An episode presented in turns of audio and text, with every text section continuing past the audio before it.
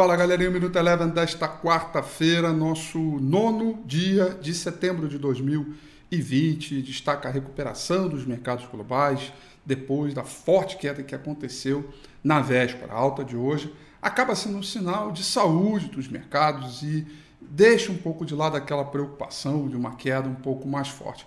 Ainda que a notícia da empresa AstraZeneca falando que tinha interrompido, suspendido os seus testes em relação à vacina, não contaminou em absolutamente nada no mercado internacional. O S&P 500 seguiu em frente, alta de 2,01%, a primeira alta em 3 pregões de forte queda. Retomada também para o índice de mercados emergentes, alta de 1,49%, e ontem o petróleo, que havia caído 7%, hoje recupera terreno, alta de 3,40%.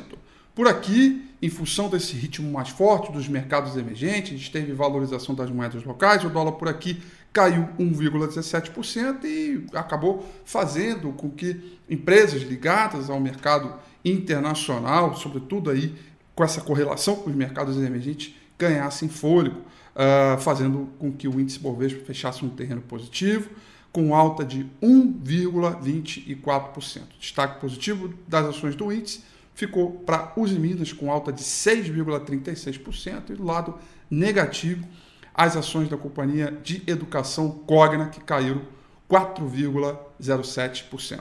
O Minuto Eleven fica por aqui. Quer ter acesso a mais conteúdos como esse?